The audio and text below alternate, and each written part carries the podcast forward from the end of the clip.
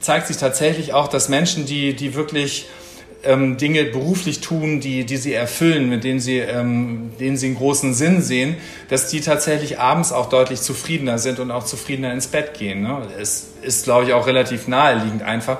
Und, ähm, und an der Stelle zu gucken, was ist möglich in meinem Alltag tatsächlich, wo kann ich Smartphone weglassen, wir haben ja vorhin schon drüber gesprochen, ähm, wo kann ich eben tatsächlich Dinge integrieren wie Tageslicht, wie Bewegung und wenn es in kleinen Maßen ist, ist, allein das wird schon zu einer Verbesserung führen, da bin ich mir ganz sicher. Herzlich willkommen zurück bei unseren Gesprächen von morgen. Heute mal mit einem super pragmatischen Thema. Hier spricht dein Haus Jonathan und ich freue mich total, dich heute mit auf eine Reise zu nehmen, wo wir die Frage erforschen, wie kann ich eigentlich besser schlafen? Und ich muss gestehen, dass mich dieses Thema total fasziniert, weil es sich beim Schlaf um eine sehr neue Wissenschaft handelt, wo wir tatsächlich bis vor ein paar Jahrzehnten nicht mal wussten, wofür der Schlaf tatsächlich genau dient. Eine Sache, die mich in meinen eigenen Recherchen da ein wenig schockiert hat, ist die Erkenntnis, das Forschungsergebnis, dass mehr als 80 Prozent der Erwerbstätigen im deutschsprachigen Raum unter Schlafproblemen leiden. Und wie wir dem jetzt entgegenwirken können, was es da für Wege gibt, besser zu schlafen, genau darüber spreche ich mit meinem heutigen Gast Martin Schlott. Martin ist Schlafcoach und Schlafexperte, bringt diese Woche auch ein echt tolles, empfehlenswertes Buch zu dem Thema raus. Erfolgsfaktor Schlaf. Und wir sprechen genau darüber, wie man seinen Tag so gestalten kann, dass man besser in den Schlaf findet. Also mit Blick auf Ernährung, mit Blick auf Bewegung, mit Blick auf Atmung, mit Blick auf, wie man seine Arbeit gestaltet, wie man mit Technologien umgeht. Da sind so viele pragmatische Tipps mit dabei, dass ich mir ganz sicher bin, dass du sehr viel Hands-on daraus ziehen wirst, was du direkt umsetzen kannst. Martin, herzlich willkommen bei unseren Gesprächen von morgen. Ich bin sehr gespannt auf unser Gespräch und freue mich, einiges von dir zum Thema Schlaf zu lernen. Ja, hallo Jonathan. Dann schauen wir mal, was du zum Thema Schlaf lernen darfst. Vielleicht erstmal können wir mit dem Thema als tatsächlich gesellschaftliches Painpoint-Thema starten, wenn man sich so die Studien anschaut, die Entwicklungen. Einerseits ist ja der Trend, geht ja sehr stark dahin, dass wir weniger schlafen. Ich glaube, wenn man sich die letzten 100 Jahre anschaut, dann ist es mehr als eine Stunde weniger Schlaf im Durchschnitt. Und eine Statistik, muss ich sagen, die mich sehr erschreckt, ist, dass 80 Prozent der Erwerbstätigen im deutschsprachigen Raum unter Schlafproblemen leiden. Was würdest du sagen? Woran liegt das? Ich glaube, das liegt daran, dass unsere Welt sich ja immer schneller dreht, wie man so schön sagt, ähm, dass also die Anforderungen einfach ähm, immer höher geschraubt werden und dass natürlich ähm, das auch mit zunehmender Technik einhergeht. Äh, ja, früher haben die Menschen halt irgendwie sehr sehr einfach gelebt, orientiert am äh, Tageslicht ähm, und sind morgens aktiv geworden, wenn es wenn es hell wurde und sind abends irgendwann wieder runtergefahren, wenn es in die Dämmerung ging. Und ähm, heute können wir den Tag verlängern durch elektrisches Licht. Und ähm, dann haben wir irgendwie die ganze ähm, Technisierung, das heißt, dass wir abends noch irgendwie arbeiten, E-Mails beantworten, ähm, Fernsehen gucken, also irgendwie quasi damit ja auch immer noch das Tageslicht zu uns reinholen. Ja? Die, all diese Geräte strahlen ja äh, Licht im blauwelligen Bereich ab, was also äh, der Hauptbestandteil des Tageslichtes ist. Ähm, und, ähm, und das führt halt auch dazu, dass wir dann halt irgendwie mehr Dinge noch tun und beschäftigt sind, vielleicht auch mehr inneren Stress haben und dann halt irgendwie später ins Bett gehen und oft morgens auch wieder raus müssen, weil halt die Arbeit wieder ruft oder die Schule losgeht oder was auch immer. Würdest du auch sagen, dass es vielleicht so ein bisschen mit diesem Leistungsgesellschaft, Leistungsanspruch zusammenhängen könnte? Ich habe da mal einen ganz witzigen, eigentlich witzig gemeinten Artikel äh, in der Huffington Post von der Ariana Huffington gelesen. Der hieß auf Deutsch übersetzt so in die Richtung, ha, ich habe den kürzeren und dann war der Schlaf gemeint und gefühlt irgendwie ha, nehme ich so ein bisschen wahr, Viele, vielleicht ist es auch was Männliches, rühmen sich damit, weniger Schlaf, Anführungszeichen, zu brauchen. Spielt das damit rein? Ja, klar, mit Sicherheit. Also das, äh, also die, so dieses, diese Attitude irgendwie, ich komme ähm, ich komm mit wenig Schlaf aus und das auch morgens noch zu erzählen, wie wenig man geschlafen hat, ähm, die kenne ich schon auch noch irgendwie aus meinem Berufsumfeld. Ich habe irgendwie mich vor einer ganzen Weile mal mit einem Unternehmensberater äh, unterhalten, die werben jetzt damit, dass die Leute nur noch bis 21 Uhr abends arbeiten müssen. Also das heißt, so die Voraussetzung oder die, die, Herangehensweise ist, je länger ich wach bin, desto produktiver kann ich sein.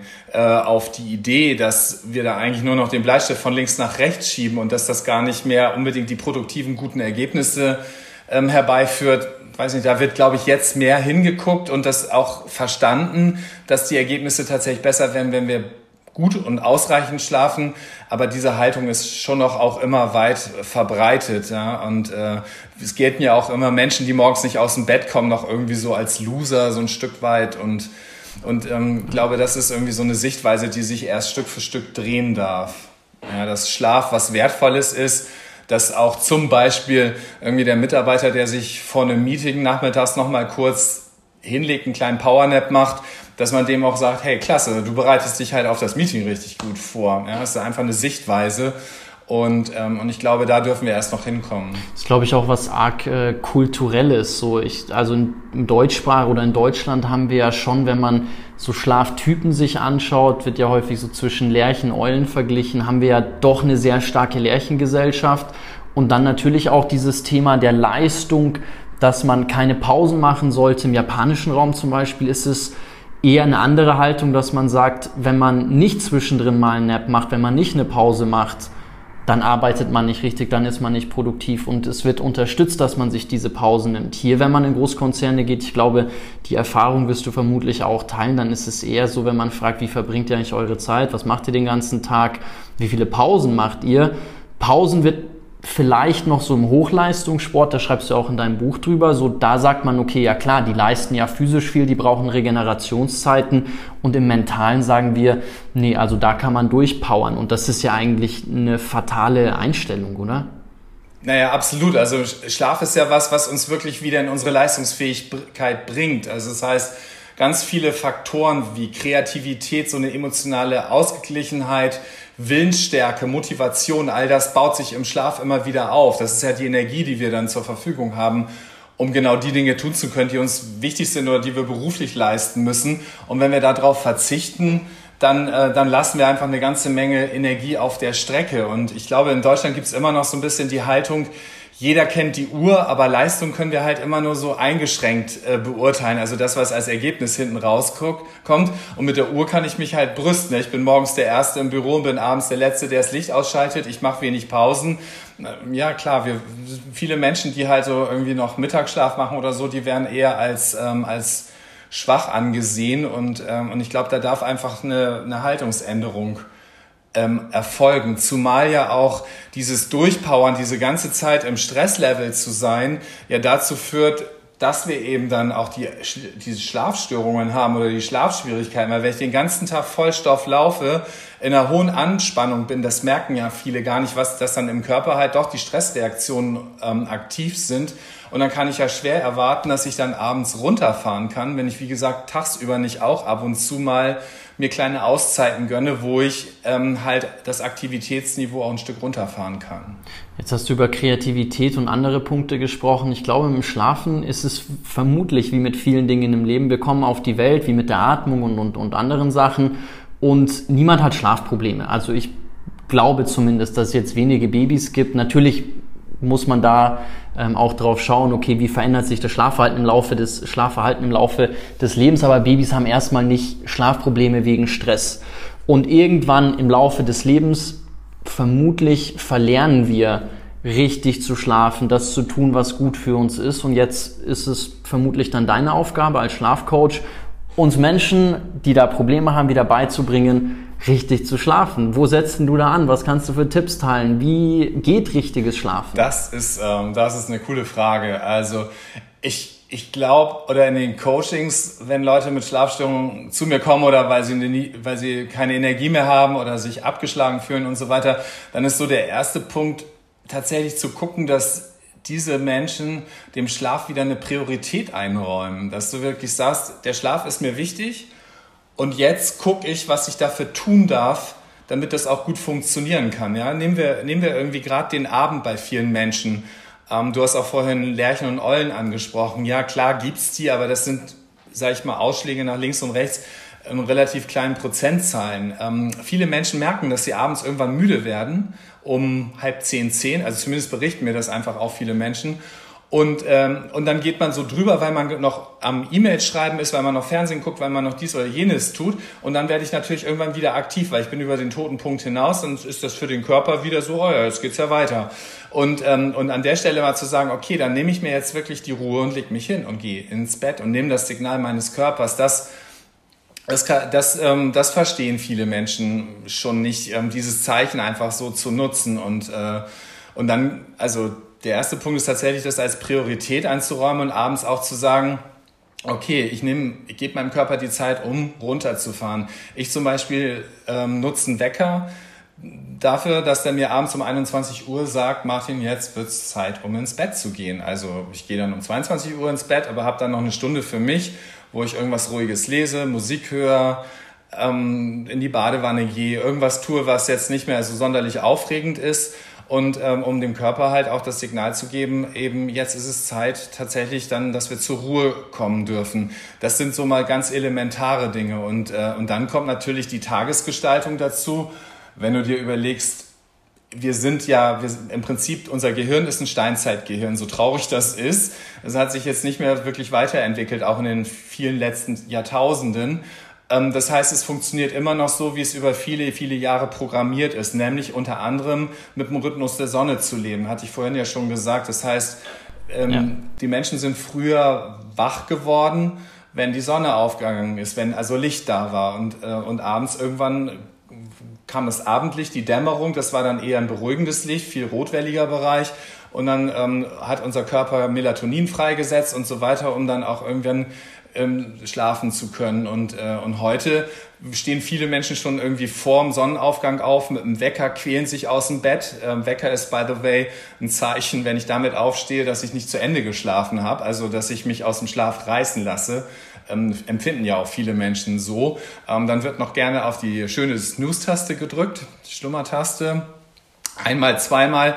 Ähm, das hat eigentlich eher den gegenteiligen Effekt. Die Hoffnung ist immer, nach zehn Minuten bin ich dann ausgeschlafen und kann dann irgendwie den Tag starten. Ähm, ehrlicherweise sind wir selten nach den zehn Minuten dann wirklich ausgeschlafen. Ähm, und für unseren Körper ist es eigentlich eher wieder, dass wir dann eher nochmal tief wegdippern und dann eher noch länger brauchen, um überhaupt in die Gänge zu kommen. Viele Menschen brauchen morgens erstmal einen Kaffee nach dem Motto, ohne Kaffee bin ich kein Mensch. Ähm, alles Zeichen dafür, dass wir eigentlich nicht wirklich äh, ausgeschlafen sind und zu früh uns haben rausreißen lassen und dann ähm, genau, sind viele Menschen halt den ganzen Tag über im Büro, am Bildschirm, aber gehen nicht raus ins Tageslicht. Ja, das ist ein Zimmer, Zimmerbeleuchtung hat halt wesentlich weniger Lichtkraft als jetzt ein Tageslicht, wo wir bei 100.000 Lux sind. Ähm, das ist, dieses Licht ist aber ganz wichtig, um unserem Gehirn zu zeigen, jetzt ist Tag, jetzt ist Aktivität für, für den zirkadianen Rhythmus beispielsweise. Also ist Tageslicht an der Stelle auch eine große Empfehlung von mir. Und wenn es nur 10 oder 15 Minuten sind, morgens oder mittags rauszugehen, damit wir halt einfach äh, diesen Impuls bekommen. Und ähm, dann gehören Dinge dazu wie Bewegung beispielsweise. Ja, früher waren die Menschen das um zu überleben, um Futter zu beschaffen, ist gewohnt, dass sie 10, 20 Kilometer jeden Tag gelaufen sind, teilweise sogar noch mehr. Das haben wir heute ja an vielen Stellen gar nicht mehr. Die berühmten 10.000 Schritte kriegen ja viele gar nicht mehr zusammen. Das sind so ganz einfache Dinge, die erstmal helfen, um dem Körper die Signale zu geben, ähm, auch dann ähm, abends irgendwann auch K.O. zu sein und, und so einen Schlafdruck aufzubauen. Ja? Und ja, dann können wir weitergehen über Schlafsaboteure. Ja, dazu gehört unter anderem Kaffee. Viele Menschen trinken zu viel Kaffee. Kaffee hat eine relativ lange Halbwertszeit. Das heißt, wenn ich nachmittags oder gegen Abend noch Kaffee trinke, dann braucht dann, dann habe ich noch Koffein an Bord, also den Wirkstoff an Bord, der ähm, der Schlafen eher verhindert oder da kontraproduktiv ist. Alkohol, also wir treten ja morgen gern, morgens gerne aufs Gaspedal mit einem Koffein, dass wir aktiv werden können und abends dann eher auf die Bremse nochmal irgendwie den einen oder anderen Wein oder das Bier. Das ist natürlich auch gemütlich, entspannt und so weiter, aber Alkohol beeinflusst halt die Schlafarchitektur negativ. Das heißt, wir kommen viel später erst in die erholsamen Schlafphasen. Das hat sogar oft den Effekt oder bei vielen Leuten den Effekt, sie können gut einschlafen, dann drückt irgendwann die Blase, dann gehen sie auf Toilette und dann ist der Alkohol Alkohol hat ja, wenn wir, wenn wir ihn zu uns nehmen, äh, am Anfang eher eine euphorisierende Wirkung, bis dann die beruhigende Wirkung eintritt. Ja, das heißt, wir müssen auf Toilette, es ist ein bisschen Alkohol abgebaut und wir sind wieder auf dem Level, wo die euphorisierende Wirkung eintritt oder vorhanden ist. Und dann fällt das Einschlafen natürlich noch mal schwerer. Also ist auch das so, ein, so der Umgang damit, ähm, damit irgendwie tatsächlich konsequenter umzusetzen. Ja? Und dann kommen, kommen die Smartphones, hatte ich vorhin schon drüber gesprochen, also das ganze Thema Licht. Wir verlängern unseren Tag mit, ähm, mit Licht, ähm, ist schlecht für den Schlaf.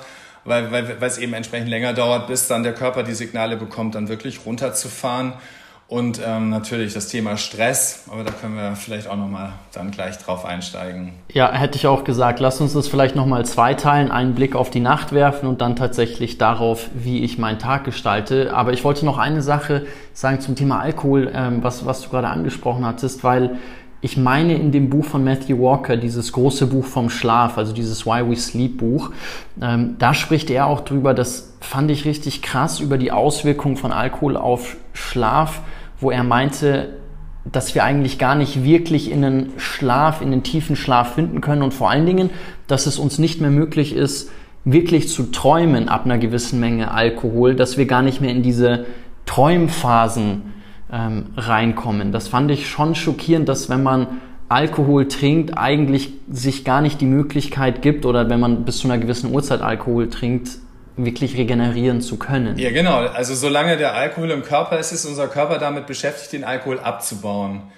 Wir kommen tatsächlich nicht richtig in diese regenerativen Tiefschlafphasen, solange wir Alkohol an Bord haben. Und Alkohol ist ja letztendlich, viele Leute sagen ja, damit kann ich viel besser einschlafen und so. Ja, das stimmt auch. Aber es ist eher ein künstliches Koma, was wir herbeiführen. Also der Alkohol wirkt an der, der Stelle, wenn er sedierend wirkt, an der Stelle, wo auch Narkosemedikamente im Gehirn wirken. Ja? Also es ist eher ein künstliches Koma. Das ist ja auch das, was wir in der Anästhesie herbeiführen, als dass es ein erholsamer Schlaf ist. Und gerade die, ähm, die Traumphasen, die du gerade gesagt, die, die äh, gesagt hast, die REM-Schlafphasen, die werden auch durch den Alkohol ganz stark beeinträchtigt. Und das ist eigentlich das, was uns am nächsten Tag halt so diese, ja, diese geistige Flexibilität gibt, diese Ausgeglichenheit, die ja ganz wichtig ist, weil unser tägliches Leben ist ja bestimmt durch soziale Interaktion, weil, weil wir mit vielen Menschen zu tun haben äh, und so weiter und so fort. Lass uns mal direkt vor dem zu Bett gehen einsteigen. Also wenn ich jetzt, du hattest gesagt, um 21 Uhr stellst du dir einen Wecker, dass du dann sagst, okay, eine Stunde und dann gehst du ins Bett. Gehst du immer zu gleichen Uhrzeiten ins Bett? Versuchst du vom Rhythmus her es so hinzubekommen, dass du eigentlich immer zur gleichen Zeit ins Bett gehst und zur gleichen Zeit aufstehst? Ähm, weitestgehend ja, außer es ist irgendwie ein cooles Champions League-Spiel oder so, dann, dann nehme ich halt auch mal in Kauf, dass ich ja, dass ich am nächsten Morgen vielleicht tatsächlich einen Wecker brauche, um, um aus dem Bett zu kommen. Ähm, aber ja, natürlich, also die Regelmäßigkeit, die macht schon, äh, schon sehr viel aus, weil wir Menschen sind nun mal, wir sind in dieser Programmierung drin. Das heißt, ähm, unsere Körpersysteme lieben tatsächlich Regelmäßigkeit in der Tat. Und ähm, und das äh, versuche ich auch am Wochenende weitestgehend beizubehalten, ähm, weil Wochenende ist ja auch immer so, so tricky für viele Menschen. Dann ist so, hurra, ich kann ausschlafen und endlich ist Wochenende. Und ähm, dann schlafen sie Samstag aus und gehen abends später ins Bett und am Sonntag schlafen sie länger und dann machen sie vielleicht noch einen Mittagsschlaf und kommen dann Sonntagabend überhaupt nicht ins Bett. Also schlafen dann viel später ein und sind dann entsprechend am Montagmorgen erstmal müde, weil sie, äh, weil sie sich halt ja, mit dem Wecker dann eben wecken lassen müssen und und, äh, und dann fängt die Woche eigentlich im Prinzip schon mit einem leichten Schlafdefizit an, auch wenn wir am Wochenende schön ausgeschlafen haben. Und insofern ist meine Empfehlung tatsächlich, Rhythmen weitestgehend beizubehalten, so wie wir sie auch im täglichen Leben ähm, benötigen auch in der Urlaubszeit. Was ja auch krass ist, ist, wenn man sich die Woche anschaut, wie die meisten so ihren Alltag verbringen, ist ja schon so ein bisschen eine Ausbeutung unter der Woche und man glaubt, man holt sich's am Wochenende dann zurück. Aber was ja die moderne Schlafforschung auch gezeigt hat, ist, wir können an sich eigentlich verlorenen Schlaf nicht nachholen. Also es ist nicht irgendwie wie so ein Konto, wo man dann sagt, okay, dann hat man mal 100 Euro ja, dazu genau. und dann zahlt man das nächste Mal mhm. 100 Euro mehr drauf, sondern wenn ich fünf Tage die Woche eher zu wenig schlafe, dann kann ich das an sich gar nicht kompensieren. Äh, ja, richtig. Also dieses, dieses Bankmodell ähm, fällt mir dazu auch ein. Das ist ein schönes Beispiel, dass ähm, wir können, wir können weder wesentlich vorschlafen, also richtig einzahlen auf unser Schlafkonto, um das dann später abzuheben. Im Sinne von, da kann ich mal ein bisschen weniger schlafen und, ähm, und in sozusagen Kredit aufnehmen und erstmal wenig schlafen und dann irgendwann zurückzahlen, ist auch nur eingeschränkt äh, möglich, ja. In, in, insofern, ja? In, ja, insofern würde ich einfach sagen, ähm, das Beste ist wirklich zu gucken, wie kann ich eine Regelmäßigkeit sozusagen einmal von der Uhrzeit her und dann aber auch von der Schlafdauer her für mich einrichten. Und dann kommen wir wieder zurück, ist Schlaf für mich eine Priorität? Und ich persönlich finde es halt einfach so viel wertvoller, am nächsten Morgen wirklich fit zu sein und ausgeschlafen zu sein und dieses ursprüngliche Gefühl zu haben, ich habe Energie und kann irgendwie die, die Dinge, die mir wichtig sind und am Herzen liegen, ähm, einfach tun, ja? versus dann eben abends irgendwie länger aufzubleiben. Hast du da einen Tipp, was die eigene Disziplin angeht, die, den Schlaf zum, zur Priorität zu machen? Weil ich glaube, wir haben alle schon mal auf die eine oder andere Art und Weise gehört, dass es nicht sinnvoll ist, abends noch aufs Smartphone zu schauen, dass man vielleicht auch nicht mehr Fernseher schauen sollte, auch nicht mehr auf irgendwelche anderen Screens schauen sollte. Und dann ist es trotzdem so, dass die meisten Studien zeigen, ja, das Letzte, was die meisten Menschen halt machen, bevor sie ins Bett gehen, ist aufs Smartphone schauen. Und das Erste, was sie machen, wenn sie wieder aufstehen, ist auch wieder aufs Smartphone schauen. Hast, hast du da einen Tipp? Ich meine, ich habe auch mal eine Zeit lang versucht zu sagen, okay, eine Stunde Abstand zum Schlaf, keine Screentime mehr. Ich arbeite aber abends auch einfach gerne noch, weil abends ist für mich schon eine produktive Zeit. Also ich setze mich dann gerne noch hin und, und, und mache Sachen und dann mache ich auch nicht alles analog. Also ich musste auch ganz ehrlich sagen, ich finde das gar nicht so einfach, auch wenn ich es in der Theorie weiß, auch wenn ich weiß, für meinen Schlaf ist es nicht ideal. Wie, wie machst du das oder was, was empfiehlst du da? Okay, also relativ komplexe Frage. Also es, das eine ist, wenn, wenn dir das wirklich so wichtig ist, ähm, du hast einen Nightshift-Modus oder zumindest die meisten Handys haben einen Modus, wo du, wo du halt dieses blaue Licht relativ gut wegblocken kannst und es gibt dann auch noch zusätzlich diese ähm, Brillen mit den orangen Gläsern, die sehen ein bisschen merkwürdig aus, aber die blocken ja auch nochmal blaues Licht weg. Also wenn es jetzt um die reine Smartphone-Nutzung geht und den Lichtanteil, das, das Problem ist nur, dass ähm, Licht eben die eine Seite ist, das andere ist irgendwie alles, was in Social Media passiert, im Internet passiert, ähm, aktiviert unser Gehirn. Ja, das ist jedes Mal so ein kleiner Stoß Dopamin, der sagt, ey, komm, mach weiter, da kommt bestimmt noch was Interessantes und da will ich auch noch mal hingucken ja. und, und, und dann bist du plötzlich statt nur einmal kurz noch eine WhatsApp checken, bist du irgendwie plötzlich merkst du plötzlich, ey, das waren ja schon wieder 20 Minuten. Und das, das ist halt so ein bisschen äh, das, was daran ähm, gefährlich ist. Und ich finde, ähm, wenn ich, also was ich ganz gut finde, ist das zu monitoren, aufzuschreiben, wie lange war ich abends noch am Smartphone. Ich kann ja am nächsten Morgen zum Beispiel hinsetzen und so eine Art Tagebuch führen, was habe ich abends noch gemacht. Und so allein dieses Reflektieren, was habe ich gegessen, habe ich Alkohol getrunken, ähm, wie lange war ich noch im Internet unterwegs, hilft ja dazu, mir das mal bewusst zu machen, was ich da eigentlich wirklich tue. Weil der Punkt ist ja der, äh, wir bleiben im iPhone irgendwie hängen, aber Fühlst du dich glücklicher, wenn du noch abends irgendwie Nachrichten äh, im Internet gelesen hast oder noch ein YouTube-Video angeguckt hast oder auf Facebook warst? Also es ist ja selten so, dass wir dann denken, so, boah, da waren jetzt wirklich richtig tolle Nachrichten und das erfüllt uns so richtig. Also da kommen ja, da sind ja eigentlich keine wirklich relevanten Infos für uns dabei oder an vielen Stellen zumindest nicht. Ja, vielleicht wenn es persönliche Nachrichten sind schon.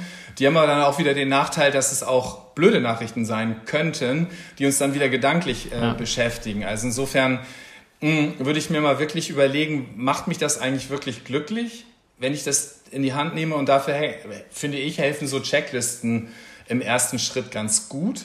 Und das Zweite ist, sich halt so eine Abendroutine zu bauen, dass ich weiß, wenn A, dann B. Das heißt, wenn der Wecker mhm. klingelt um 21 Uhr, heißt, wenn der Wecker mir das Signal gibt, ich bereite mich jetzt auf meinen Schlaf vor, dann mache ich meine Meditation, mache meine Atemübungen, gehe in die Badewanne, aber da kommt dann das Thema Smartphone nicht mehr vor. Weil wenn, wenn wir dann sagen, so jetzt ist 21 Uhr, jetzt gehe ich nicht mehr ans Smartphone, ist also ein, so dieses, dieses berühmte Beispiel, denken Sie nicht an rosa Elefanten, was sehen Sie vor sich? Also würde ich, würde ich an der Stelle halt einfach gucken, ähm, was ist meine Abendroutine und wenn A, dann B. Und, ähm, und gehe dann einfach sozusagen diese Schritte, weil ich die meisten Menschen erleben dann ja, hey, das tut mir ja wirklich gut und ich gehe dann mit einem viel besseren Gefühl eigentlich ins Bett, als wenn ich, wenn ich da immer noch mal wieder reingeguckt habe und mich dann noch mal zehn Minuten irgendwie da dran binde. Zahlt dann vermutlich auch auf den nächsten Punkt positiv ein, wenn wir jetzt mal sagen, nehmen wir an, wir hätten eine ähm, gute Abendroutine entwickelt und dann kommt der Punkt, ich lege mich ins Bett, dann passiert das nächste, glaube ich, was für viele, was alle, die jetzt zuhören, vermutlich kennen.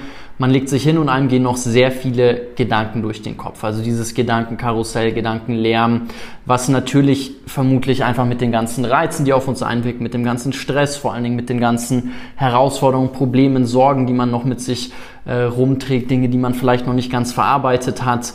Du bist ja auch Mentalcoach. Was empfiehlst du da? Also wie kann ich das schaffen, dass ich sage, okay, ich lege mich hin und dann ist die Assoziation, ich lege mich hin und ich schlafe ein und nicht, ich lege mich hin und jetzt beginnt äh, das äh, große Sorgenspinnen. Ja, also das, was genau, was da an Gedanken abläuft, so ähm, das, was der, wer ich glaube, Jens Korsen war es, glaube ich, der das den Quatschi nennt oder so, diese inneren Dialoge, ähm, die sind ja auch selten positiv, ne? Die sind ja, die sind ja meistens negativ, weil wir gerne, weil ne, gerne negative Dinge bei uns hängen bleiben. Und die sind, die beschäftigen sich an ganz vielen Stellen ja mit der, entweder mit der Vergangenheit, also das, was am Tag war, dass wir uns über irgendwas ärgern, dass irgendwas doof war, dass wir uns für selber irgendwie in Frage stellen.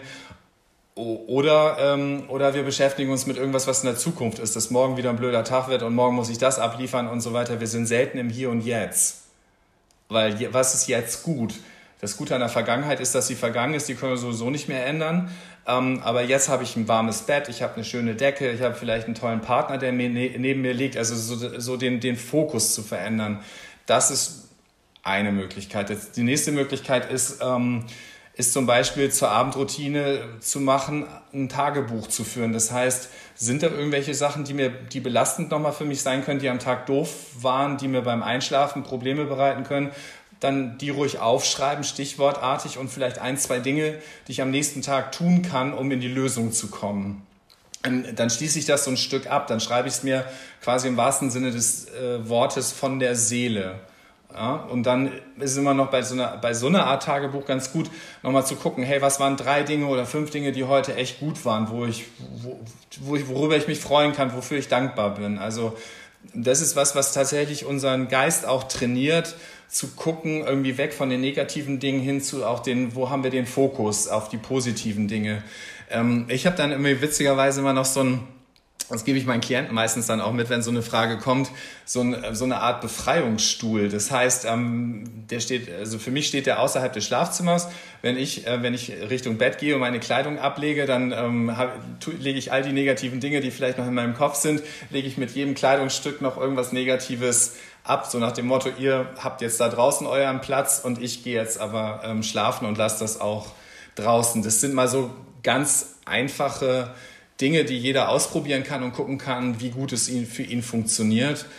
Ähm, was dann hilft, ist halt tatsächlich den Fokus auf ähm, zum Beispiel auf die Atmung zu setzen. Wenn ich im Bett liege, kann ich auch nochmal bewusst irgendwie eine, Atemübung beispielsweise machen. Ähm, was bei diesen inneren Dialogen auch extrem gut hilft, ist, sind, ist entweder so eine, ein Kopfhörer und dann eine geführte Meditation oder ein angenehmes, ruhiges Hörbuch oder ein angenehmer Podcast, weil ähm, dann ist unser, unsere, unser auditiver Kanal beschäftigt. Weil diese inneren Gespräche, ich weiß nicht, überleg mhm. mal, wenn, wenn du so ein inneres Geschnatter hast, das ist ja, das ist ja der auditive Kanal eigentlich. Ne? Das heißt, wir reden richtig mit uns. Und wenn, wenn wir was hören, dann, dann geht dieser innere Kanal zu und unser, unser Hörkanal ist sozusagen offen für das, was dann von außen kommt. Also das ist, ähm, das ist was, was vielen Menschen echt extrem gut hilft, ähm, aus diesen Selbstgesprächen, aus diesem Gedankenkarussell auszusteigen. Spannend, glaube ich, da ist jeder ganz unterschiedlich. Also für mich zum Beispiel würde sowas gar nicht funktionieren. Also ich könnte nicht noch einen Reiz drüber setzen, aber ja, ich kenne viele, die können tatsächlich äh, gut damit einschlafen. Also das, das kann ich schon gut nachvollziehen.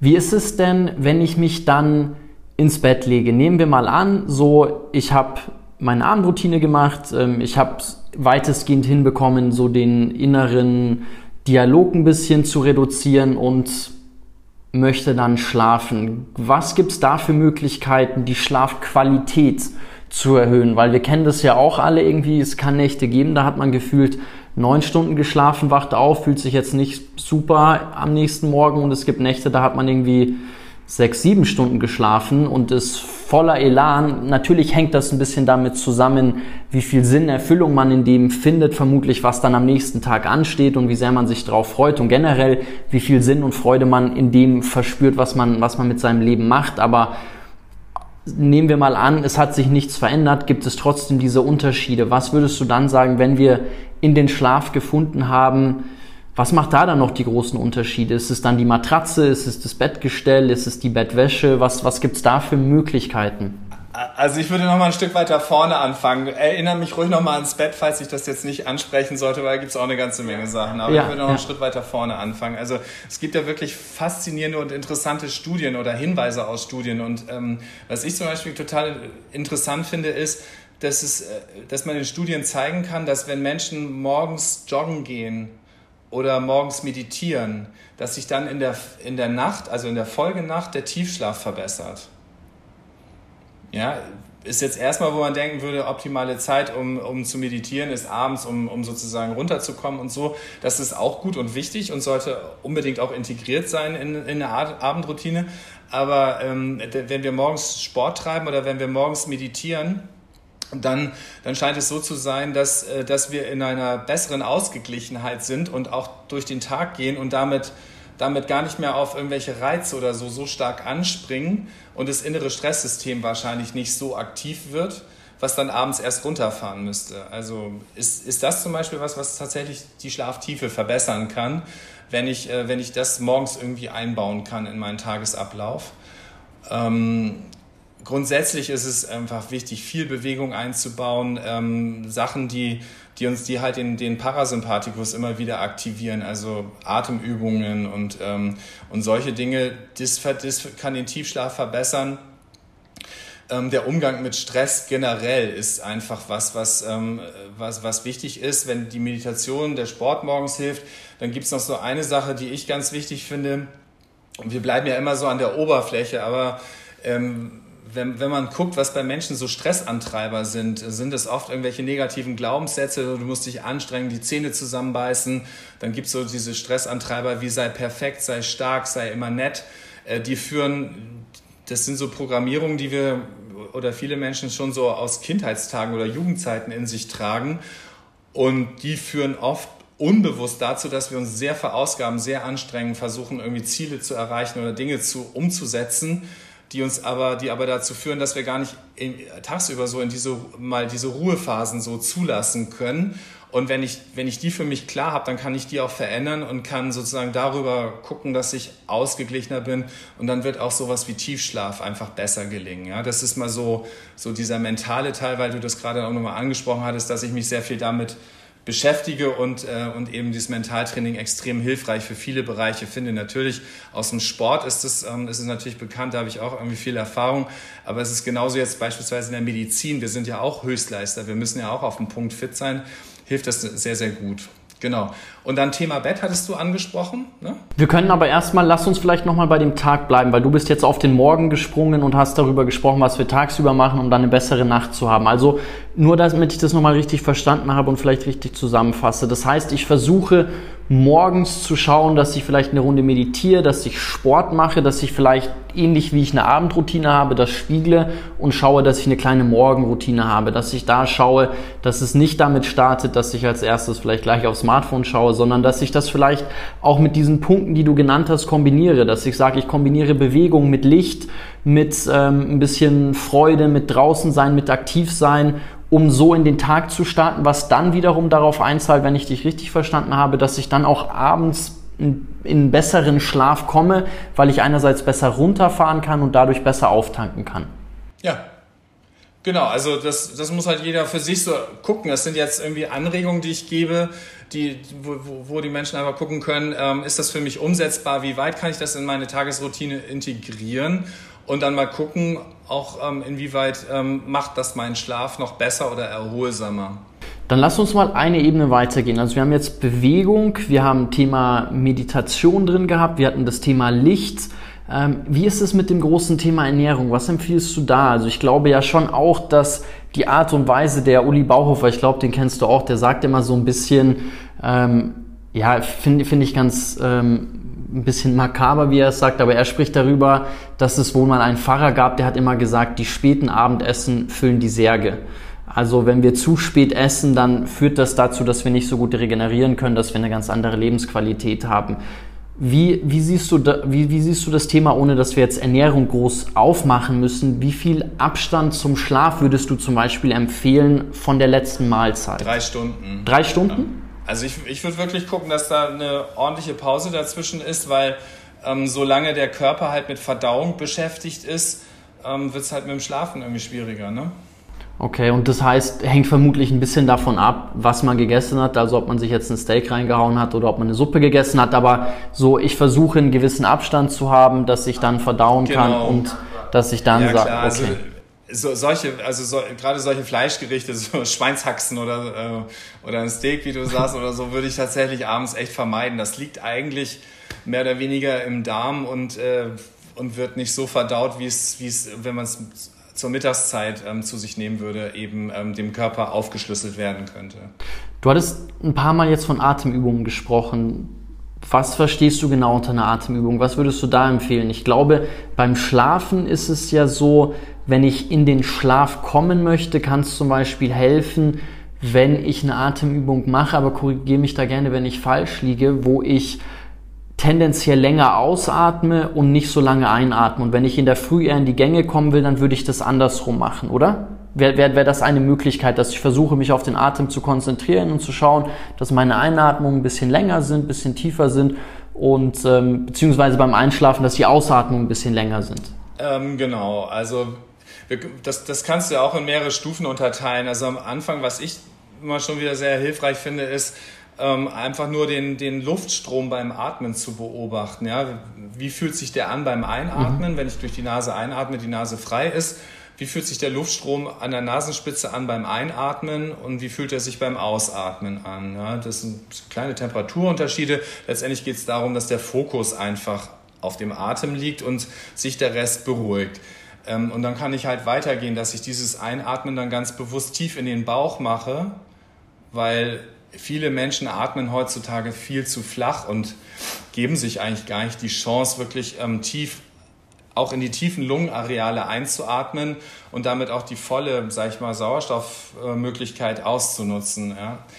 Ähm, also ist das sozusagen das nächste, dass ich dann, ähm, wenn ich meinen Luftstrom beobachtet habe, dann einfach mal bewusst in den Bauch atme, vielleicht eine Hand auf die Bauchdecke lege, wenn ich schon im Bett liege und einfach mal nur spüre, wie sich der Bauch hebt und wieder senkt.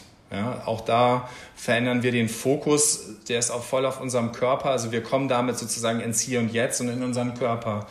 Und dann kann ich weitergehen, so wie du das jetzt gerade beschrieben hast, ähm, beim Einatmen beispielsweise bis vier zählen, kurz die Luft anhalten, auch bis vier zählen und dann beim Ausatmen ganz locker bis acht zählen. Ja, dass der, also dass ich die Ausatmung so ein Stück verlangsame und ähm, länger ausatme. Ja. Denn was passiert ist, ähm, dass, dass wir unser Ruhesystem, also unser Nervus vagus, der zum Parasympathikus gehört, dass wir den aktivieren und ähm, der gibt im Prinzip das Signal an unseren gesamten Körper, ey, die, die Beruhigung wird jetzt aktiviert quasi. Ist ein bisschen widersprüchlich, aber wir beruhigen uns jetzt und wir gehen jetzt in die Entspannung. Also das ist ein schönes Signal, was, was wir über die Atmung unserem Körper selbst senden können. Okay, und jetzt gehen wir nochmal zurück auf das Thema Bett. Was können wir machen, wenn wir dann schlafen? Da gibt's ja dann trotzdem so Tipps hinsichtlich, ähm, wie dunkel ist der Raum, was für eine Bettwäsche habe ich. Ähm, dann können wir gleich, wenn wir aufs Aufwecken gehen, über Wecker nochmal sprechen. Aber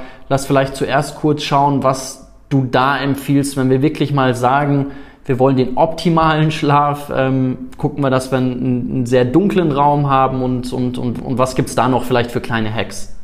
Also ja, dunkel ist gut. Ähm, wobei es auch Menschen gibt, die beim Hellen schlafen können. Aber, aber die, für die meisten tatsächlich sind dann die Lichtsignale, die dann vielleicht auch noch von draußen über die Straßenbeleuchtung kommen oder irgendwas, ähm, können tatsächlich kontraproduktiv sein. Insofern gucken, dass der Raum wirklich dunkel ist, dass ich einen guten Vorhang oder Rollo oder was auch immer habe, ähm, dass der Raum vernünftig klimatisiert ist, das heißt eine Temperatur von 16 bis 18 Grad hat, also dass wir nicht zu warm schlafen. Und, ähm, 16 bis 18? Ja. Okay, ich glaube, das ist für viele kalt, aber okay, 16 bis 18. Ich dachte immer so um die 20, aber also ich mal 16 ich, ich will es jetzt auch nicht dogmatisch machen. Ja. Das ja, Wichtigste ja, ist immer bei all dem, auch was ich jetzt gerade gesagt habe, probiert die Sachen aus. Was passt zu euch? Womit fühlt ihr euch wohl? Und der eine mag es vielleicht einen Tick wärmer, der andere vielleicht lieber noch ähm, im Winter hat vielleicht im Winter noch gerne das das Fenster offen. Ja, also insofern also all diese all diese Besonderheiten gibt es ja und, und ähm, wir müssen uns damit wohlfühlen. Das ist, das ist, glaube ich, das Wichtigste. Aber ja, den Raum kühl ist schon gut. Und das Gleiche gilt dann natürlich irgendwie für alles, was das Bettsystem anbelangt. Ja, also dass ich ähm, ein Bett, äh, eine Bettdecke habe, die, die halt für mich warm hält, aber die auch nicht ähm, zu dick ist. Ja? Und äh, was, was zum Beispiel ganz interessant ist, ist, sich so die Materialien anzugucken. Viele Leute lieben ja Daunendecken, weil die so richtig schön warm halten und so.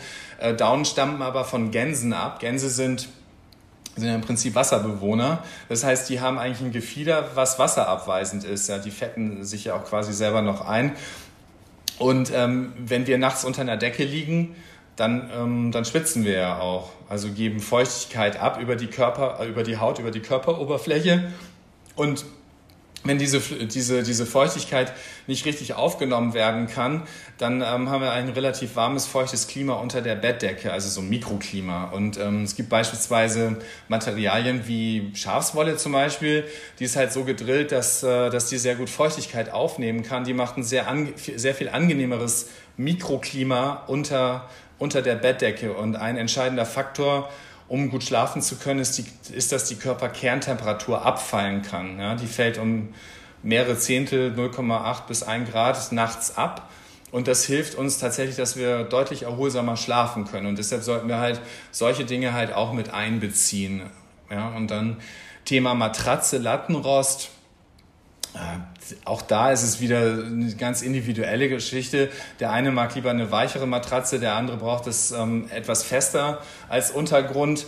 Ähm, da ist mittlerweile meine Empfehlung, weil man viele, viele Bettsysteme sich nach Hause bestellen kann und dann tatsächlich auch vier Wochen ausprobieren kann, ähm, das zu nutzen, wenn es irgendwie geht, weil äh, wenn ich einfach nur ins Bettengeschäft gehe und ich lege mich in fünf verschiedene Betten, jeweils für fünf Minuten, kriege ich nicht das gleiche Gefühl, wie das ist, wenn ich, äh, wenn ich halt eine Nacht drauf geschlafen habe. Ja? Und, und insofern ähm, ist, glaube ich, auch das so ganz hilfreich. Oder es gibt ähm, dann, sage ich mal, in den höherpreisigen Segmenten gibt es halt auch eine ganze Menge Hotels, die dann mit entsprechenden komfortablen Betten ausgestattet sind. Und wenn ich mir überlege, in so ein System zu investieren, dann würde ich halt gucken, welche Hotels äh, verwenden dieses Bettensystem und ähm, buche mich da halt einfach mal zwei, drei Nächte ein und, und schaue, wie es mir, es mir damit einfach geht. Ja? Das, ist, ähm, das ist auf jeden Fall eine Empfehlung. Und, ähm, und dann äh, finde ich, also bin ich jetzt auf Schlafanzüge gestoßen, die ich absolut faszinierend finde. Denkt man ja auch nicht, aber ähm, was lachst du? Nee, ich bin gespannt, was jetzt kommt. Also ja, es sind Schlafanzüge, die, die extrem gut anliegen an der Hautoberfläche und dadurch ähm, eine extrem gute äh, Temperaturregulation und, und Feuchtigkeitsregulation haben. Also sie sind auch noch so ganz speziell irgendwie gewebt, ähm, so dass sie sehr gut Temperatur und Feuchtigkeit abgeben, trotzdem selber warm halten. Und ähm, die sind ganz angenehm zu tragen. Die haben auch kaum irgendwie so Widerstände. Also wenn man so die, die Schlafanzüge von früher kennt, da hat man da irgendwie so Gummibünde oder irgendwas, was ähm, oder Knöpfe, wo man dann irgendwie nachts die irgendwo drücken oder so, wo man vielleicht dann irgendwie wach werden könnte. Und, ähm, und die finde ich wirklich faszinierend. Ähm, also ich schlafe damit tatsächlich deutlich besser. Also hätte ich nie gedacht, dass auch so ein kleines Detail wie ein Schlafanzug äh, tatsächlich nochmal einen Fortschritt in der Schlafqualität ausmachen kann. Wie heißen die Schlafanzüge? Ähm, die Firma, ich weiß gar nicht, ist eine schwedische Firma oder ein schwedischer Name, Dax Mijan, glaube ich, ähm, kann man mich anschreiben, kann ich den Kontakt irgendwie weitergeben. Das Claudio, du schickst uns einen Link, dann kann ich das, äh, können, können wir das im Nachgang hier noch in den Beschreibungstext mit reinpacken. Glaube ich, ist für viele ganz interessant. So, jetzt hatten wir den Schlaf und dann hattest du vorhin schon das Thema Wecker-Alarm angesprochen. So, wir sind ja das einzige Lebewesen, was mit einem Wecker aufwacht. Du hattest gemeint, wenn man Wecker braucht, dann heißt es eh schon, dass man irgendwie ähm, zu wenig oder nicht ausgeschlafen hat ich glaube, für viele ist der Wecker halt einfach irgendwo auch ein Sicherheitsgefühl, okay, ich verschlafe nicht, ich komme rechtzeitig in meine Termine, bin rechtzeitig am Arbeitsplatz, bin rechtzeitig in der Schule. Ich meine, unsere ganze Gesellschaft ist ja dann doch leider irgendwo zum gewissen Ausmaß darauf angelegt, dass wir eher früh in den Tag starten. So dieses, der frühe Vogel fängt den Wurm, morgen schon der Gold im Mund, so, das ist ja schon irgendwo dann auch weit verbreitet in der Haltung. Was, was ist da dein, deine Empfehlung? Weil wenn ich einen normalen Wecker habe, wie jetzt auf einem Smartphone zum Beispiel, da beschreibt ja dann auch Matthew Walker und viele andere, die sagen dann schon, dass es eher erstmal, dass man mit so einem kleinen Schock in den Tag startet, weil man das ganze System dadurch schockt. Hast du einen Lichtwecker oder wie machst du das? Weil ich meine, Wecker abschaffen werden wir jetzt vermutlich durch das Gespräch nicht ähm, und Wecker werden da bleiben. Ähm, was ist eine gute Lösung? Was ist ein guter Kompromiss? Also ich persönlich stelle mir natürlich auch einen Wecker, weil ich zu einer ganz bestimmten Zeit einfach in der Klinik sein muss und der OP dann losgeht und ich natürlich auch pünktlich sein möchte. Ich gehe aber so ins Bett, dass ich fast immer vorm Wecker aufwache und ihn dann einfach ausmache. Also insofern ist sozusagen zu gucken, wie viel Schlaf brauche ich, wie viel Schlaf möchte ich wirklich bekommen, dass der Körper, sage ich mal, von ganz alleine am nächsten Morgen im Prinzip dann aufwachen kann und wir einfach nur sehen, so, ah ja, okay, ich habe noch fünf Minuten, bis der Wecker klingelt. Ja, also das, das würde ich auf jeden Fall empfehlen. Und wenn, wenn es um die Wecker geht, dann finde ich auch tatsächlich diese Lichtwecker ähm, sehr, sehr kommod. Also das ist wirklich angenehm, wenn so das Licht langsam losgeht und du irgendwann merkst, so, hey, es ist irgendwas anders. Ah ja, ich wache jetzt langsam auf und, äh, und es ist über einen Lichtimpuls. Es ist sehr viel angenehmer, weil das ja auch letztendlich wieder der Programmierung entspricht, mit der wir, mit der wir irgendwie über viele tausend Jahre programmiert sind, dass nämlich Früher hatten die Menschen in der Steinzeit ja auch in der Höhle keinen Wecker, sondern da ist, oder wenn die draußen geschlafen haben, haben sie einfach irgendwann gemerkt, dass das, die Lichtverhältnisse sich verändert haben. Ne? Und dann, dadurch sind sie ja dann wach geworden. Insofern finde ich das irgendwie sehr angenehm. Ich finde auch ähm, angenehme Musik oder, oder an, angenehmes äh, Geräuschsetting finde ich auch ähm, sehr empfehlenswert. Wie finde ich dann eine gute Antwort auf die Frage, wie viel Schlaf brauche ich, beziehungsweise wie viel Schlaf möchte ich? Das klafft vermutlich ein bisschen auseinander. Ich würde im Zweifel sagen, ich bräuchte gerne weniger Schlaf, als ich es dann letztendlich brauche, weil ich einfach dann ähm, mehr Dinge anschieben könnte. Aber ähm, wie, wie kann ich das mal für mich herausfinden? Also am besten ist wahrscheinlich tatsächlich in einer längeren Urlaubsphase einfach mal, zu, einfach mal sozusagen diesen natürlichen Impulsen zu folgen. Wenn ich merke, ich werde müde, liege ich am Abend, dann gehe ich einfach ins Bett und lege mich hin und, und schlafe und gucke einfach, wie viel schlafe ich, wie lange ich dann schlafe. Ja, und das sollte ich, das würde ich aber tatsächlich mal über mindestens 10, 14 Tage beobachten, weil der Körper sicherlich eine ganze Weile aus unserem aktiven Lebensumfeld, was wir ja normalerweise eben haben, bis, bis der Körper sich darauf einstellt. Und dann würde ich einmal gucken, was ist sozusagen das, was der Körper sich da natürlicherweise holt.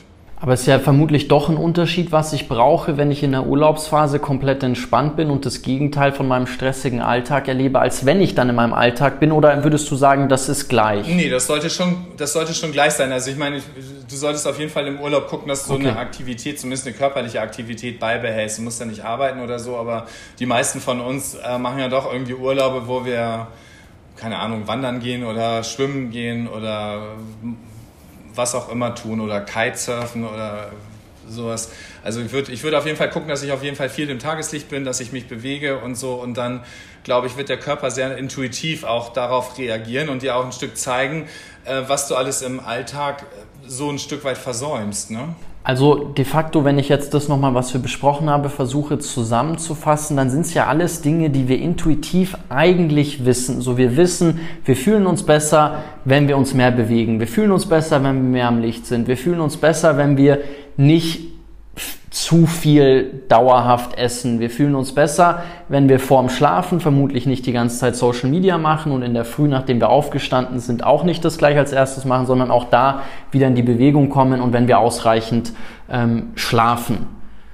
Trotzdem interessant, warum wir als Menschen, und da würde ich so gut wie alle mit, mit einbeziehen, dass obwohl wir die meisten Dinge, die uns gut tun, wissen, dann trotzdem wieder anders handeln.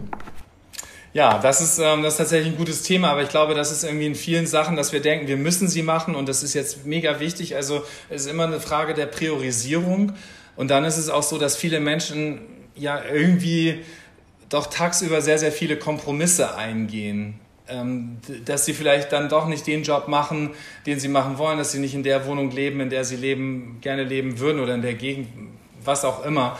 Und ähm, es zeigt sich tatsächlich auch, dass Menschen, die, die wirklich ähm, Dinge beruflich tun, die, die sie erfüllen, mit denen sie, ähm, denen sie einen großen Sinn sehen, dass die tatsächlich abends auch deutlich zufriedener sind und auch zufriedener ins Bett gehen. Ne? Es ist, glaube ich, auch relativ naheliegend einfach. Und, ähm, und an der Stelle zu gucken, was ist möglich in meinem Alltag tatsächlich, wo kann ich Smartphone weglassen, wir haben ja vorhin schon drüber gesprochen, ähm, wo kann ich eben tatsächlich Dinge integrieren wie Tageslicht, wie Bewegung und wenn es in kleinen Maßen ist, es, allein das wird schon zu einer Verbesserung führen, da bin ich mir ganz sicher. Du bezeichnest Schlaf oder Vergleich Schlaf manchmal mit einer Lego-Platte. Was, was steckt denn da dahinter? Wie kommt der Vergleich? Ja, das hat witzigerweise mal nach einem Vortrag so ein Schüler zu mir gesagt. Also ich habe über Schlaf gesprochen, fanden die Schüler natürlich total doof erstmal, wer kommt auf so eine blöde Idee. Äh, und, äh, und dann gab es natürlich auch heiße Diskussionen. Und dann kam einer nachher zu mir und sagt so, Martin, jetzt habe ich es ja verstanden. Schlaf ist ja wie eine Lego-Platte. Und ich denke erstmal so, Hä, wie meinst du das? War genauso erstaunt wie du jetzt. Und, und dann hat er gesagt, ja, das ist doch so, wie du das erklärt hast. Ähm, baut alles auf Schlaf auf. Also die ganzen Qualitäten, die wir haben, unsere Gesundheit, weil Schlaf hat wirklich ganz wichtige gesundheitliche Effekte. Ja, wenn wir zu wenig schlafen, dann ist es negativ für unser Immunsystem, für unser Hormonsystem, für äh, Stoffwechsel und so weiter. Adipositas nimmt zu, Diabetes nimmt zu, Herz-Kreislauf-Erkrankungen nehmen zu, wenn wir wenig, zu wenig schlafen. Leistungsfähigkeit, Energie, Lebensfreude und dann eben auch so Dinge wie Motivation, Disziplin, Konzentration. Ähm, zu all diesen Dingen gibt es mehr als genug Studien, die, die das zeigen. Wenn wir acht Stunden schlafen und was passiert, wenn wir nur vier oder fünf Stunden schlafen. Also jedes Mal werden die Ergebnisse ja. eigentlich deutlich, deutlich schlechter. Und insofern ist all das, all das baut auf Schlaf auf und deshalb die Lego-Platte, die ich auch manchmal bei Vorträgen dabei habe und dann Leuten so exemplarisch einfach zeige, dass eben, dass eben diese positiven Effekte durch Schlaf ganz positiv mit beeinflusst werden. Ja. Ist aber auch schon, also das finde ich ganz wichtig, weil du gerade vier, fünf Stunden gesagt hast, auch schon bei sechseinhalb, sieben Stunden so. Also ich habe zum Beispiel eine Schlafstudie gelesen, da wurde gezeigt, wenn man über einen längeren Zeitraum nur sieben Stunden oder sechseinhalb Stunden schläft, dass das ähnliche Auswirkungen hat, wie wenn man kontinuierlich einen gewissen Alkoholpegel hat. Weil nicht, dass man jetzt zuhört und sich denkt, okay, vier, fünf, dann kann ich ja trotzdem bei meinen sechs Stunden bleiben. Natürlich ist es für jeden unterschiedlich und das ist das Interessante am Schlaf. Schlaf. Also jeder hat einen anderen Schlafrhythmus, jeder braucht unterschiedlichen Schlaf und ich glaube, dass es auch enorm von den Lebensphasen abhängt und von den Projekten, an denen man arbeitet und von dem eigenen inneren Gleichgewicht äh, zu einem gewissen Zeitpunkt. Aber ich glaube, viele von uns, und das da schließe ich mich auch wieder mit ein, bis ich das Buch von Matthew Walker, Why We Sleep, äh, gelesen habe. Ich dachte auch, ja klar, ich komme deutlich weniger aus, ich krieg das schon hin. Und es ist ja oft so, man merkt gar nicht, wie anders man sich fühlen kann, wenn man seinen ausreichenden Schlaf bekommt, im Vergleich zu, wenn man es einfach gewohnt ist zu sagen, okay, ich gebe meinem Körper einfach nicht mehr, ist es so ein bisschen wie wenn man nie nüchtern ist, dann weiß man gar nicht, wie geil es sich anfühlen kann, einfach voller Energie zu strotzen. Ja, und trotzdem kennt das kennt das ja jeder von uns, auch wenn wir mal ein paar Nächte richtig gut geschlafen haben, wie viel besser wir uns fühlen, also rein subjektiv. Und diese Studienergebnisse, du hast recht, aber es gibt einfach einen Großteil Studien, die, die haben halt wahrscheinlich versucht, ordentlich einen Reizpunkt zu setzen, also acht Stunden versus fünf Stunden oder vier Stunden. Aber es gibt genau auch okay. die Studien, die zeigen, dass wir mit bei sieben Stunden deutlich schlechtere Ergebnisse in der Konzentration haben, als wenn wir acht oder neun Stunden ähm, schlafen. Also insofern ja, die Ergebnisse sind schon, ähm, die, die sind einfach da, auch bei den sportlichen Leistungen. Ja, da macht irgendwie ein, zwei Stunden weniger extrem viel aus. Das hat man untersucht bei Basketballspielern und Tennisspielern in der Sprintfähigkeit, die sich deutlich verbessert. Ähm, die, die Aufschlagsgenauigkeit, glaube ich, beim Tennis ist, ist deutlich besser. Die Drei-Punkte-Würfe sind besser. Also insofern, und das sind ja. ja. das ist ja nur Sport. Da werden jetzt viele sagen, ja, was hat das mit meinem Leben zu tun? Aber das, was ich dafür brauche, um das tun zu können, ist ja eine Fokussierung, eine Konzentration, auch eine Motivation. Und das kann ich auf alle Bereiche des Lebens übertragen, wo das auch eine Rolle spielt, wenn ich, wenn ich gute Leistungen einfach bringen will. Und was ich halt was ich halt immer so krass fand, und da habe ich mich irgendwie selber dran erinnert, als, als meine Kinder klein waren, ähm, so als die im Alter von vier, fünf Jahren waren, ähm, unter der Woche sind die kaum aus dem Bett gekommen, aber am Wochenende, da sind die um sechs Uhr wach und dann ist auch überhaupt gar keine Chance mehr, die irgendwie hinzulegen. Dann hört man im Kinderzimmer so, wie die Lego-Kisten oder so ausgekippt werden. Ja. Und die wollen dann spielen. Die sind völlig fasziniert, dass sie jetzt loslegen können. Und, ähm, und diese Energie so zu spüren, das also da versuche ich die Leute auch mal dran zu erinnern. Das ist eigentlich das, finde ich, was Leben ausmacht und, und wo es dann auch Spaß macht, morgens einfach wach zu sein und sich an den Schreibtisch zu setzen. Beispielsweise, wenn ich irgendwas schaffen will oder auch wenn ich aktiv sein will, Freunde treffe. Das ist einfach ein wesentlich intensiveres Lebensgefühl, zumindest in meinem Empfinden. Nee, definitiv. Ich glaube, das werden viele so nachempfinden können. Also ich habe mich auch zu Schulzeiten immer gefragt, so unter der Woche bin ich nicht aus dem Bett gekommen, hatte keinen Bock in die Schule zu gehen. Am Wochenende war ich total früh wach, habe mich dann ein bisschen geärgert, dachte, ich will doch eigentlich ausschlafen, aber hatte einfach Bock zu kicken oder andere Sachen ja. zu machen. Also ich glaube, das kann jeder gut nachvollziehen. Und zum Thema Motivation, was du gesagt hast, ich glaube, was eine Motivation für alle auch sein kann, man kriegt das ja dann auch von der Außenwelt gespiegelt. So ist also der Schönheitsschlaf, so da steckt ja auch was dahinter. Man fühlt sich nicht nur vitaler, man sieht auch besser aus. Es gibt so ganz tolle Bilder, die man sich anschauen kann von Menschen, die irgendwie mal eine Zeit lang weniger schlafen, mehr schlafen. Da erkennt man sofort, okay, die sehen einfach attraktiver aus, die fühlen sich vitaler, du bist viel mehr in deiner Kraft.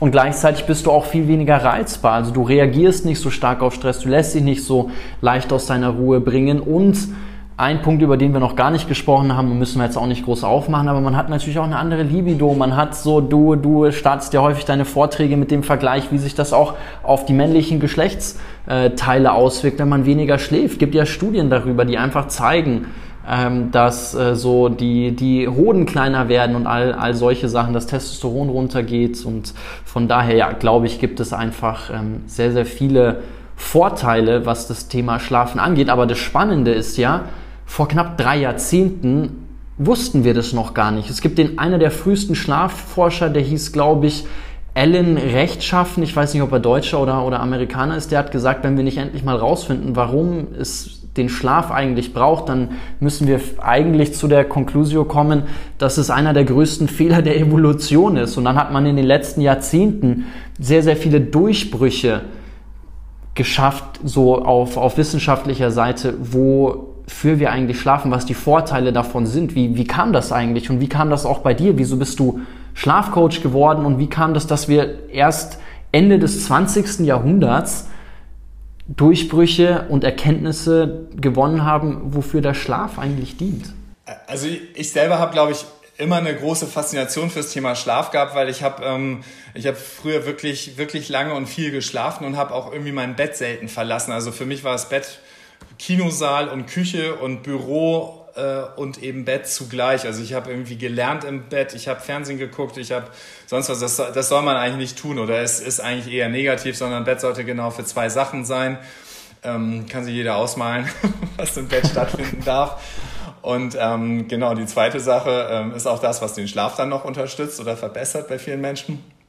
Ähm, und ja, ich bin, ich ich bin halt irgendwie ganz klassisch meinen Medizinerweg gegangen, bin irgendwann Chefarzt geworden und bin dann irgendwann damit konfrontiert gewesen, dass wir als Mediziner irgendwie so diese Themen Kommunikation, Führung, Organisation der Abteilung, Konflikte lösen, Visionen entwickeln, Change Management und so weiter, das kommt in unserer Ausbildung überhaupt nicht vor. Und als, ähm, als Chefarzt waren genau das die Themen als Führungskraft halt, mit denen ich konfrontiert war, dass ich halt dass ich halt gestalten musste und dass ich mich halt damit auseinandersetzen musste und auch gemerkt habe, da habe ich irgendwie einfach wenig, wenig Tools oder wenig Werkzeuge an der Hand. Und dann habe ich ähm, für mich beschlossen, noch eine Kommunikationsausbildung zu machen und die hat mich dann irgendwie auch ins Mentaltraining gebracht. Also ich habe dann viel Vorträge gehalten ähm, zum Thema Patientenkommunikation beispielsweise. Wie verarbeitet unser Gehirn Informationen? Wie können wir mit Patienten besser sprechen? Und wenn ich das irgendwie Freunden beim Abendessen erzählt habe, wenn ich was, was was, äh, über was gehen eure Vorträge, die habe ich mit, oder halte ich mit meiner Frau halt oft zusammen. Und wir das erklärt haben, haben die gesagt, das ist ja wie Mentaltraining. Und wir leben in Bad Tölz. Eishockey ist hier ein großes Thema, Skisport ist ein großes Thema, auch im Nachwuchsbereich. Dann hatte ich halt irgendwie so da die ersten Klienten ähm, für das Thema und das hat sich dann irgendwie so weiter rumgesprochen und ähm, dann habe ich halt viele Spitzensportler beziehungsweise Unternehmer, Führungskräfte und so weiter im Coaching gehabt und bei fast allen kommt irgendwann so dieses Thema Energie, Ausgeglichenheit und und ich schlafe eigentlich zu wenig und ich schlafe schlecht und wie kann ich besser schlafen? Und dann habe ich für mich gedacht, hm, die medizinische Seite als Anästhesist kenne ich, kenne ich, sage ich mal, die grundlegenden Mechanismen, ähm, denke ich mal, im Gehirn. Ähm, und ähm, für viele Leute, du hast es ja vorhin gesagt, das Thema Gedankenkarussell, ich liege wach im Bett und kann nicht schlafen. Ähm, da ist Mentaltraining extrem hilfreich und dann habe ich einfach das kombiniert und gesehen, ich kann den Menschen wirklich was an die Hand geben, dass sie besser schlafen können. Und ähm, das ist ein wahnsinnig erfüllendes Gefühl, wenn die dich anrufen und sagen, ey, ich kann wirklich wieder besser schlafen. Und ähm, das ist auch oft gar nicht so dieses sensationelle, so boah, ich strotz vor Energie, sondern das, was die meisten sagen, ist, ich bin wieder ich selbst.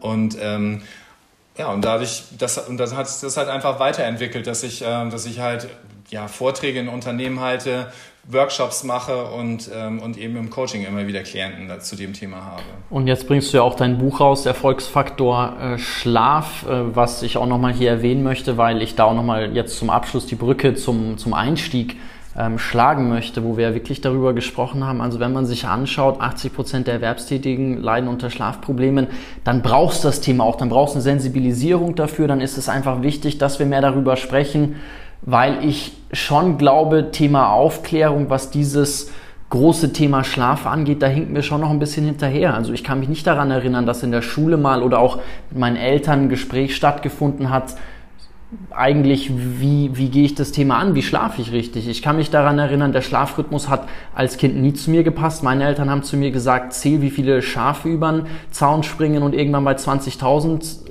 habe ich aufgehört zu zählen, weil ich dachte, okay, irgendwann wäre es schön, mal in Schlaf zu kommen. Also ich habe wirklich mit meinen Eltern am nächsten Morgen immer darüber gesprochen, bis wie viel hast du gezählt. Und ähm, deswegen mochte ich als Kind Mathe so gerne, weil ich mich mit diesem Konzept der Unendlichkeit so viel auseinandergesetzt habe, weil ich dachte, irgendwann muss doch mal das Zählen aufhören. Ähm, und ich bin einfach nicht in Schlaf gekommen. Und ich glaube, es ist aber wichtig, dass wir da aufklären und dass wir schauen, was gibt's für Wege und Möglichkeiten, gut in den Schlaf zu finden. Deswegen ist es auch wichtig, dass da so Bücher wie deins äh, rauskommen, was ich hier an der Stelle, ich durfte ja die Fahnen lesen, ähm, jedem auf jeden Fall empfehlen kann. Und das kommt in der Woche, in der wir dieses Gespräch jetzt streamen, ist es ja auch ähm, erschienen. Vielleicht kannst du da abschließen mit einer Anekdote schließen, weil du hast ja für dieses Buch auch viele interessante Persönlichkeiten getroffen, wie Peter Maffay, wie Tommy Haas, äh, Wolfgang Leikamoser und ein paar andere. Was war da so eine Sache, die dir besonders hängen geblieben ist? Ein Gespräch, wo du sagst, das fandest du irgendwie besonders witzig oder eine Haltung zu dem Thema, die dir vorher nicht äh, so, so bewusst war, die besonders hängen geblieben ist, die du vielleicht abschließend hier noch mit allen, die äh, zuhören, teilen möchtest? Also in, interessanterweise hat wirklich jeder von meinen Interviewgästen von, im Prinzip von ganz alleine erzählt, ähm, wie bewusst sie mit bestimmten Dingen, die unsere Gesundheit betreffen, umgehen und eben auch, dass das Schlaf da ein ganz wichtiger Faktor ist. Also und äh, und das, das war wirklich interessant zu sehen, dass sich jeder irgendwie so mit diesem Thema Erfolg und was macht eigentlich meinen Erfolg aus, beziehungsweise wie kann ich eigentlich leistungsfähig sein, ähm, auseinandersetzt und dann auch sehr, sehr viel dafür tut. Und ich fand das alles sehr schöne Gespräche, die ich da führen durfte, kann man auch ähm, sehr gut nachlesen in dem Buch. Ähm, äh, was, mir, was mir echt ähm, besonders so hängen geblieben ist, ist gerade mit, äh, mit Wolfgang Gleikamoser, der ja das, das Morgen- oder Frühstücksradio macht oder Morgenmagazin bei, ähm, und ähm, der halt wirklich ähm, morgens, glaube um halb vier aufsteht und ähm, spätestens irgendwie eine Stunde vorher im Sender ist und um fünf geht die Sendung los und sich wirklich akribisch darauf vorbereitet und sagt, ich liebe meinen Job, ich mache den wirklich total gerne. Das ist genau das, was ich machen möchte. Also muss ich dafür fit sein. Und damit ich fit bin, muss ich halt auch schlafen. Der sich also seine Wohnung ganz gezielt danach aussucht, dass sie entsprechend dunkel sind. Ähm, der entsprechend ähm, tatsächlich ins Bett geht, der auch entsprechend ähm, das Augenmerk zum Beispiel aufs Thema Bett äh, fokussiert. Und der einfach sagt, wenn ich zu wenig schlafe, dann merke ich das am Mikrofon. Dann merke ich, dann merke ich, dass diese, diese Interaktion oder diese Genauigkeit tatsächlich so ein Stück äh, verloren geht. Jetzt noch nicht, dass das irgendwie nach der ersten Nacht mit wenig Schlaf der Hörer merkt, aber nach zwei, drei Nächten dann schon irgendwann, aber er merkt es sofort und er hat einfach einen extrem hohen Anspruch an seine Leistung oder an seine Arbeit. Dass das, weil er sagt einfach, ich bin morgens der Erste, mit dem die Bayern konfrontiert sind, beziehungsweise der Bayern weckt oder in den Tag begleitet, was ich ein schönes Bild finde irgendwie. Und ähm, der das wirklich ernst nimmt und da irgendwie sein Bestes geben möchte. Und ähm, ja, das fand ich, fand ich irgendwie sehr, sehr schön irgendwie so beschrieben von ihm, der wirklich in so einem, so einem ganz Extrembereich unterwegs ist, wo es auch wirklich auf Nuancen ankommt. Fand ich auch ein besonderes Beispiel, so seine Disziplin, wie er beschrieben hat, vor allen Dingen im Sommer, wo er sagt, manchmal ist es dann schon hart, wenn es darum geht zu sagen, mit Freunden irgendwie nicht in den Biergarten gehen zu können, aber er sagt, es ist schon auch einfach ein Hochleistungsjob und er sagt, wie du es eben beschrieben hast, wenn da zwei, dreimal der Schlaf nicht stimmt, dann ist es, ist es wie beim Hochleistungssportler, dann passt die Leistung nicht mehr. Und wenn es dann die Hörerinnen merken, dann ist es natürlich ähm, was klar, wo man sagt, okay, auf den Schlaf äh, darf man nicht verzichten. Das hört sich ja so ein bisschen widersprüchlich vielleicht an, so Erfolgsfaktor Schlaf, weil nach dem Motto, hey, wie, wie kann Schlaf ein Erfolgsfaktor sein? Aber es ist genau die die ganzen positiven Effekte, kommen wir zurück zur Lego-Platte, all das, was auf dem Schlaf aufbaut und dann können wir halt in der, in der Leistungsfähigkeit sein. Und es geht ja, finde ich, noch viel mehr darum, einfach, dass ich die Dinge, die ich tun möchte, dass ich die mit vollem Herzen und mit voller Energie einfach tun kann.